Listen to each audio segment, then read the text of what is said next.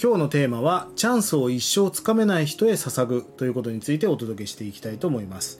え先日ね車を運転していたらあの道路を工事してましてあの交通整理をしている人がいたんですね。まあ止まってくださいって言われてよく見たらちょっと若いギャルっぽい女の子だったんですね。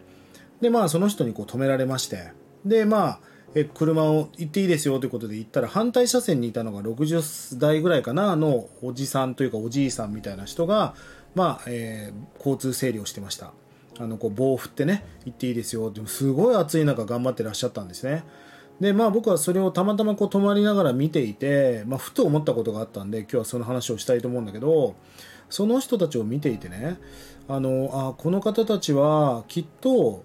え生涯チャンスをつかめることがなくこういった類の交通整理とか、まあ、女性で言ったらホテルのベッドメイキングとかそういう仕事をしていくんじゃないかなと。まあ定かじゃないですよ、まあ、そういうふうに思ったんですね。あの先に言っときますけど別に交通整理が悪いとかいいとかそういうことを言ってるんではなく今日はチャンスをつかめるかどうかという話ですあの皆さんどうですか？お金を稼いでる人って世の中いるじゃないですか。じゃあお金をめちゃくちゃ稼いでる人と普通にしか稼げない人の差って何だと思いますか？これね意外とシンプルなところにあるんですね。その差は何かというと稼げる仕事をしてるか否かなんです。お金を稼いでる人っていうのはお金が稼げる仕事をしてるしお金が稼げない人っていうのはお金が稼げないような仕事をしてるだけなんですよね。それ以上でもないしそれ以下でもないと僕は思っています。別にねお金を稼ぐことが幸せだとか今日はそんな話をしてるわけじゃないよ。お金が分かりやすいからえ今日はお金に見立てて話してるだけですから別にお金の話がしたいわけじゃないんだけどでも綺麗事じゃなくお金って大事じゃないですか。皆さんがお仕事をしている理由っていうのは紛れもなく生活を維持していったり家族を守っていくためにお金を稼いでるわけだから綺麗事じゃなくお金って大事ですよね。まあ今日はお金というのが分かりやすいからお金を題材にちょっとチャンスという話をしてみたいなと思います。皆さんチャンスをつかんだことがありますか？僕はねえたくさんちっちゃいチャンスで言ったらたくさんあるけど人生を揺るがすようなチャンスって10回ないぐらい掴んだことがあります。えー、それはね、えー、どうやって来たかなって経緯をたどっていくと必ず人を返してくるんですね。あの朝起きたらチャンスを掴んでいたなんてことはないし上から降ってきたってこともなく必ず人を返してくるほぼ100%ですあのー、これは以前にも話をしましたがチャンスっていうのは俺にとってどんな感じかっていうとあのインディ・ジョーンズっていうさ映画があるじゃない？ディズニーランドにもあるじゃん。で、あれディズニーランドのインディ・ージョーンズに乗るとさ、最後に名シーンのゴロゴロゴロゴロって丸い岩が転がってきて、まあそれをね、こう静止して逃げていくっていうその名シーンがありますけど、チャンスっていうのはあの大きな岩だと思ってるんですね。どうですか？目の前に大きな岩が向こうからゴロゴロゴロゴロゴロって転がってきたら怖くないですか？怖いから嫌ですよね。死んじゃうから踏まれたら。だけどチャンスってそんな感じなんです。要は、あなたが理解できないものだからチャンスなわけですよ。だから実は気持ちいいものでもないし、嬉しいものでもなく、えー？って思うものが実はチャンスだったりするわけですよね。あなたが理解できるものなんかチャンスじゃないし、あなたがえー？って思うからこそチャンスなわけですよ。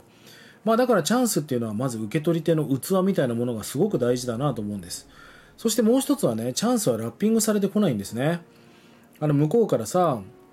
例えば彼氏が、えー、ティファニーブルーの紙袋に入れた紙袋を持ってこっち側に歩いてきたら、あらやだ。なんかティファニーでプレゼントでもくれんのかしら。わかりやすくないですか？親戚のおじさんにさ、料亭に呼び出されて、なんか木の箱とかを下から出されたら、うわ、なんかチャンスみたいなものもらえるのかな。こんな感じに見えますよね。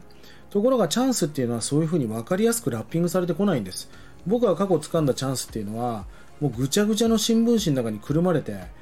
ポイってなんか自分の欲しくもないタイミングで渡された、そんな感じがチャンスだったんですよね。大事なことは何かっていうと、その新聞紙をビリビリビリって破いて、中をチェックすることですよ。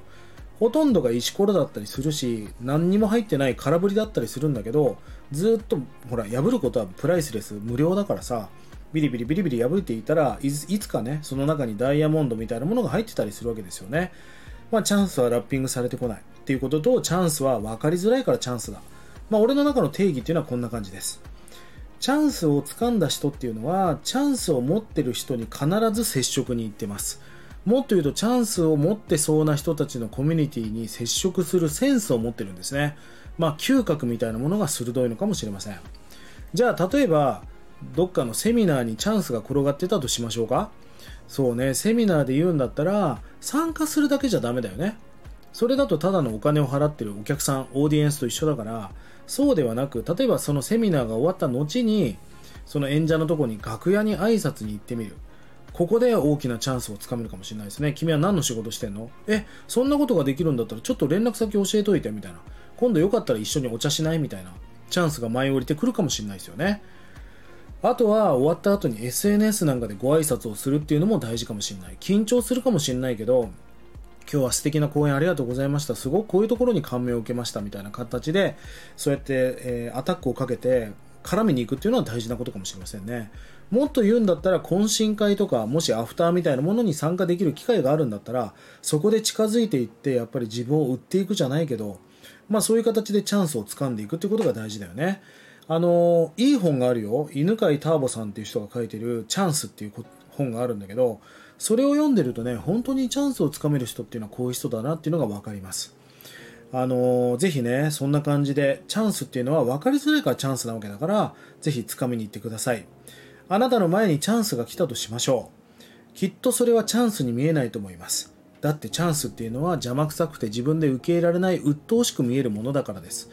そのチャンスと思われる人、チャンスっぽく、まあ見えないかもしれないね。そのチャンスを持っている人の洋服の裾をギュッとつかめるかどうかなんです。ちょっといいですか？行かないでください。ちょっと話を聞かせてください。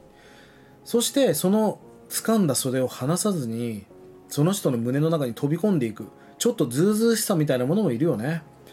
それがねチャンスをつかむ人の特徴なんですよねいや努力なんか報われないですよもしあなたが幸せになりたいんだったら幸せになる努力を積み上げ続けるから報われていくわけですよね。努力が報われるわけではなく、なる努力をしないとなっていかないので、ぜひね、今日はチャンスを一生つかめない人へ捧ぐというメッセージでお届けしましたが、ぜひチャンスは分かりづらいものだし、あなたにはちょっとチャンスに見えないものだし、鬱陶しく見えるものだし、分かりづらいものがチャンスだったりするわけだから、そのチャンスを嗅ぎ分けて、その人の服の裾をね、掴んで、えー、ぜひチャンスをつかんで最高なライフハックを積み上げていってほしいなと思います。